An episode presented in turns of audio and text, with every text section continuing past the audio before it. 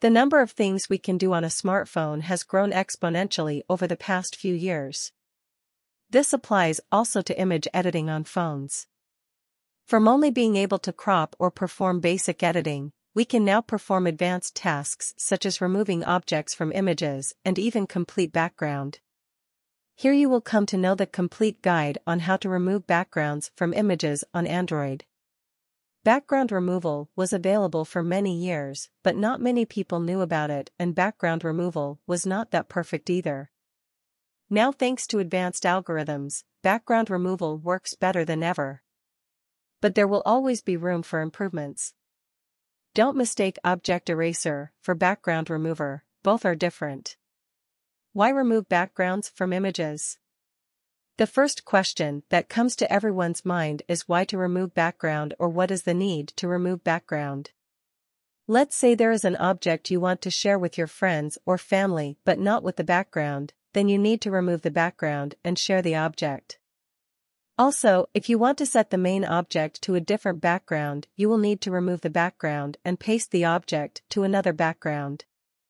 If your photo has been photobombed by someone, you can remove that person along with other backgrounds from the photo. Is it free to remove image backgrounds? Yes, the Object Remover feature is free to use on Android phones. There are some paid applications as well, but if similar work can be done for free then there is no point in paying for it. All the methods in this guide work for free. Can you remove backgrounds from photos without installing additional apps? Some OEMs like Google and Samsung have an inbuilt object eraser that gives an option in the default gallery to remove objects in the background from photos. But it cannot remove the complete background. So you will need to use third-party service or third-party app to remove the complete background from photos. Best ways to remove backgrounds from photos on Android. If you have an Android phone and want to remove unwanted objects or complete backgrounds from images, then you are in luck. It is quite easy to remove image backgrounds on Android phones.